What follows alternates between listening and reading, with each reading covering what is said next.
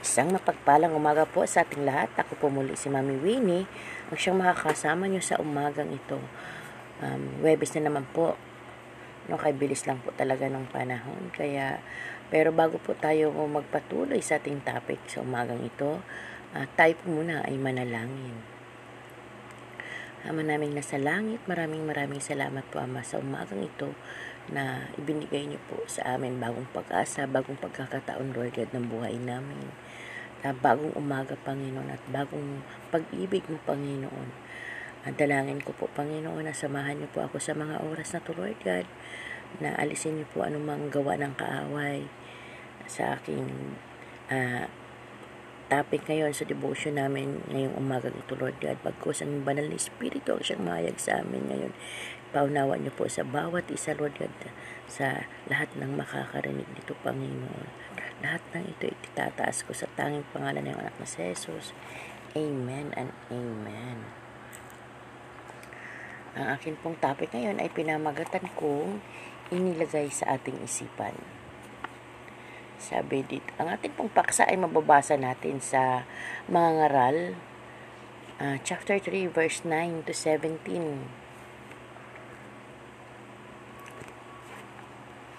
At uh, sabi po, may isang kwento po dito na uh, na aking babasahin. Minsan may nakita akong napakagandang tanawin sa tabing dagat ng Anchorage sa Alaska. Maganda ang kulay ng kalangitan at uh, maberde ang tubig sa um, sa kipot ng loob na may mga alon na parang bumubula. Pero maya-maya ay napansin kong hindi pala mga alon iyon, kundi mga balyena na kumakain malapit sa pampang kasama ng iba pang nanunood. Pinagmasdan kong mabuti ang napakagandang uh, mga nilalang na iyon. Sa sandaling iyon ay nananahimik ang lahat at humanga sa nilikha ng Diyos. Humanga din, kagaya din yung uh, sumulat sa mga ngaral, sa uh, aklat ng mga ngaral, na humanga din siya sa kagandahan ng mga nilikha at uh, sa pagpapaunawa ng Diyos uh, sa mga tao na may mandilika at may mga bagay na walang hanggan. Tingnan po natin ang aklat ng mga ngaral sa 3 um, verse 11. Sabi po doon, chapter 3 verse 11, sabi, sabi doon, iniangkop niya ang lahat ng bagay sa tamang kapanahunan ang tao'y binigyan niya ng pagnanasang alamin ang bukas. Ngunit, hindi binigyan ng pagkaunawa sa ginawa ng Diyos mula sa pasimula hanggang sa wakas. Ba? Inilagay ng Diyos sa isipan ng mga tao na anumang makita niya ay malalaman niyang ang Diyos ang dakilang lumalang sa lahat ng ito. Diba? Sa lahat ng nakikita natin, lahat ng nasa paligid natin, ng mga magagandang tanawin, 'di ba? Ang bukirin, ang dagat, ang bundok, mga ano pa man, ay makikita natin na ang Lord lang ang gumawa niyan lahat. Diba nilikha niya ang lahat ng bagay na nakikita ng ating mga mata sa mundong ito pwera lang sa mga bagay na hindi kalugod-lugod sa kanyang harapan.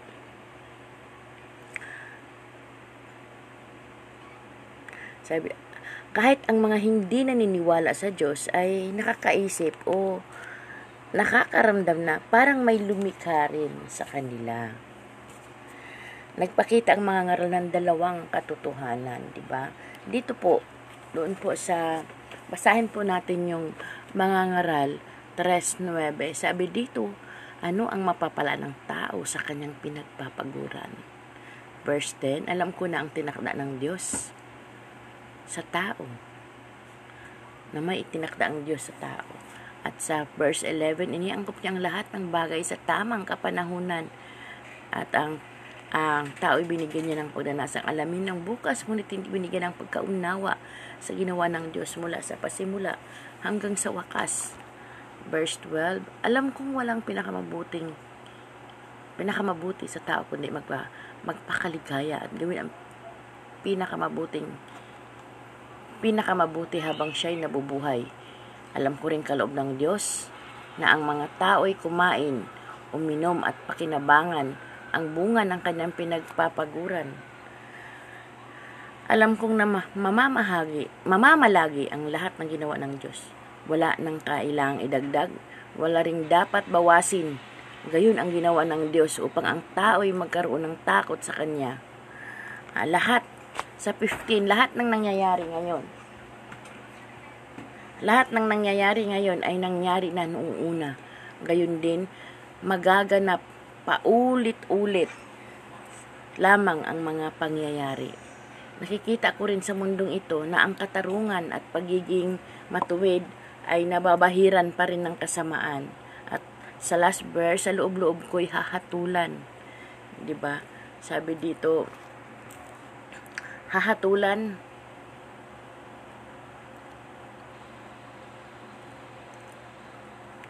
Seven na hatulan ng Diyos ang masama at ang mabuti pagkat na itinakda siyang panahon para sa lahat ng bagay. Di po ba? Amen, amen. Sabi po dito, alam ng Diyos, kaloob ng Diyos, na ang tao'y kumain, uminom at pakinabangan ang bunga ng kanyang pinagpaguran. At sabi niya doon sa sabi niya, alam kong walang pinakamabuti sa tao, kundi magpakaligay at gawing pinakamabuti, ang pinakamabuti habang siya'y nabubuhay. Dito po tayo, ano, sabi po, alam kong walang pinakamabuti sa tao, kundi magpakaligaya. 'di ba? Alam ng Lord na pwede tayong magsaya. Pwede tayong magpakaligaya, pero hindi sa mundong ito. Magpakaligaya ka man sa mundong ito, worldly na ano lang kasayahan, pansamantalang kasayahan. Pero lahat yun, hindi natin maladala. Mawawala rin ang lahat ng yun kapag ang kaligayahan mo ay dito lamang sa mundong ito. Na, masarap mabuhay na mabuhay na kalugod-lugod sa harapan ng Diyos. Napakasaya ng pakiramdam na kapag nasusunod mo ang kalooban ng Diyos. Di po ba? Kaysa naman, magpakaligaya ka uh, lahat sa mundong ito, lahat ng ginawa mo, lahat ng pinagpaguran mo, nilustay mo lang ng walang katuturan. Di ba? Hindi po yun ang ibig sabihin ng Lord ha. Magpakaligaya kayo. Di ba? Pakinabangan nyo yung pinagpaguran yung ibig sabihin. Nagpa, naayo naman sa kalooban ng Lord. Huwag mong abusuhin yung katawan mo. Huwag mong saktan ang katawan mo. Kundi, di ba, magpakaligaya ka, magpakasaya ka. Habang ikay nabubuhay, gawin mo ang tama. Di ba, gawin mo yung tama habang narito ka sa mundong ito. Sabi dito sa 13, alam ko rin kaloob ng Diyos na ang tao'y kumain, uminom. Ba? Alam kong, sabi niya, lahat ng nangyayari ngayon ay nangyayari na noong una pa. Gayun din ang nagaga, magaganap pa, paulit-ulit lamang ang mga pangyayari, di ba? Lahat ng nangyayari ngayon ay naganap na nung una pa lamang. Paulit-ulit lamang ito mangyayari. Paulit-ulit, di ba? Ulit-ulit lamang ang mga pangyayari hanggang sa pagdating ng Panginoong Hesus sa mundong ito hanggang sa pagbabalik, pagbabalik niya. Diba? Sabi pa dito, nakikita ko rin sa mundong ito na ang katarungan at pagiging matuwid ay nababahiran pa rin ng kasamaan. Totoo naman, di ba? Na kung sino pa yung matuwid, kung sino pa yung um, man nagtrabaho ng maayos, nag, um, may malasakit sa kapwa, siya pa rin yung parang mawawalan na nababahiran pa rin ng masama. Diba? Na pag nandyan yung inggit mo, pinairal mo yung inggit mo, kasakiman mo sa posisyon mo. sa kapwa mo. Walang maidudulot na maganda ito. At sa sa dulo, hahatulan ka pa rin ng Panginoong Yesus. Dito po, na nakikita po natin na ang mga ngaral sa aklat na to, sa nabasa natin, ay may dalawa tayo, may dalawang katotohanan. Una, tila napakasarap magpakasaya sa mga bagay dito sa mundo, 'di ba? Napakasarap magsaya sa mga bagay. Walang walang patid na kasayahan, 'di ba? Sa mundong ito napakasarap magpakasaya. 'Di ba? Pero laging sa dulo, laging may um, may balik po sa atin. Kung inabuso mo ang katawan mo sa dulo, ayun na yung time na sisingilin ka din ng Panginoon. Magkakaroon ka ng sakit. Kasi, nasobrahan mo kasayahan, yung sobrang kasayahan mo, inabuso mo ang templo ng Diyos. At ang pangalawa, hindi pala tayo, pangalawa, hindi pala tayo makukontento sa mga bagay na iyan. Amen and amen. ba? Diba? Hindi tayo makukontento. Una, napakasarap magsaya sa mga bagay dito sa mundo. ba? Diba? Ano pang ibig sabihin? ba? Diba? Yung mga bisyo, sugal, alak, babae. ba? Diba?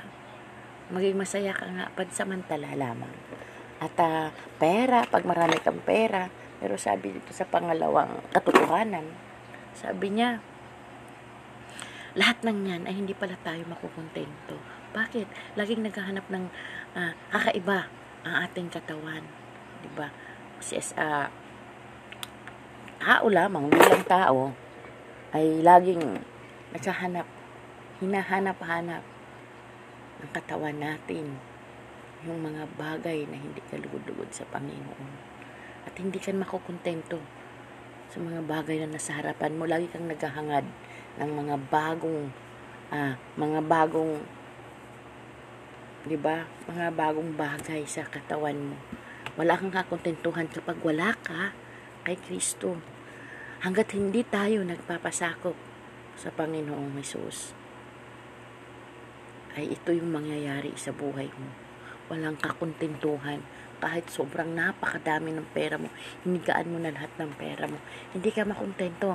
Hanggat hindi mo pa makukuha, ay kailangan ko makuha pa yan. Isang bahay na yan, maging akin yan. Di ba? Wala kang kakakontentuhan sa buhay mo. Dahil wala, ka sa, wala sa buhay mo si Kristo.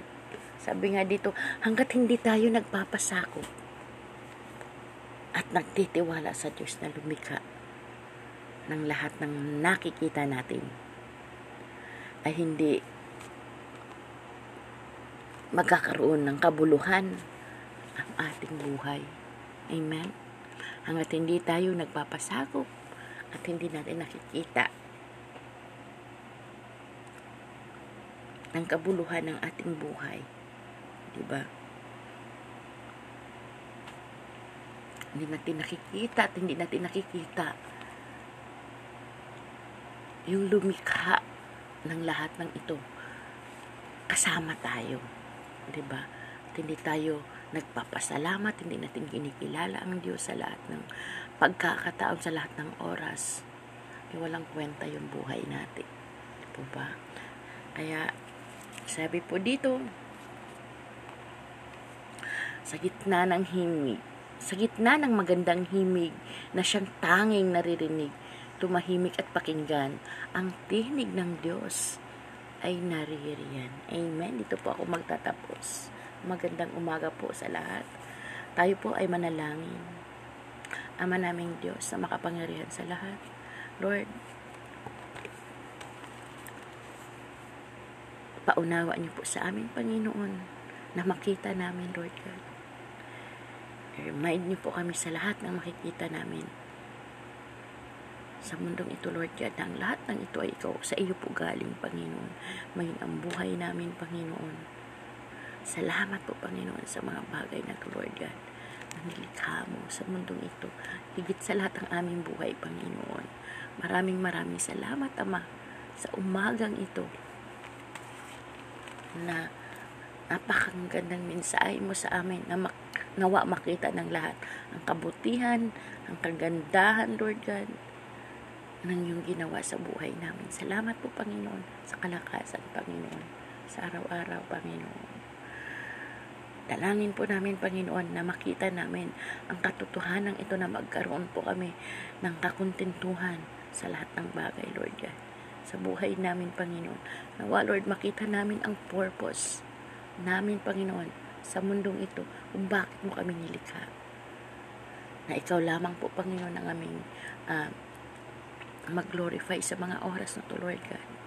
Salamat po, Panginoon. Sa iyo lahat po ang papuri at pasasalamat, Lord God. Patuloy ko pong itinataas, Panginoon. Fernandez family, si Pastor Dan at pamilya nila, Ma'am Juby, Lord God. Ibayan niyo po sila sa lahat ng oras, Lord God. Ikaw po, Panginoon, ang makita, mahayag sa buhay nila, Panginoon. Maging si, ang family po ni Sir Charles, Lord God, ang nanay at tatay niyo, Panginoon. Lord, alam mong hindi, hindi po lingid sa iyong harapan, Lord, yung mga pinagdadaanan nila sa mga oras na kay Sister Juna, Lord. Pero Lord, nagtitiwala kami.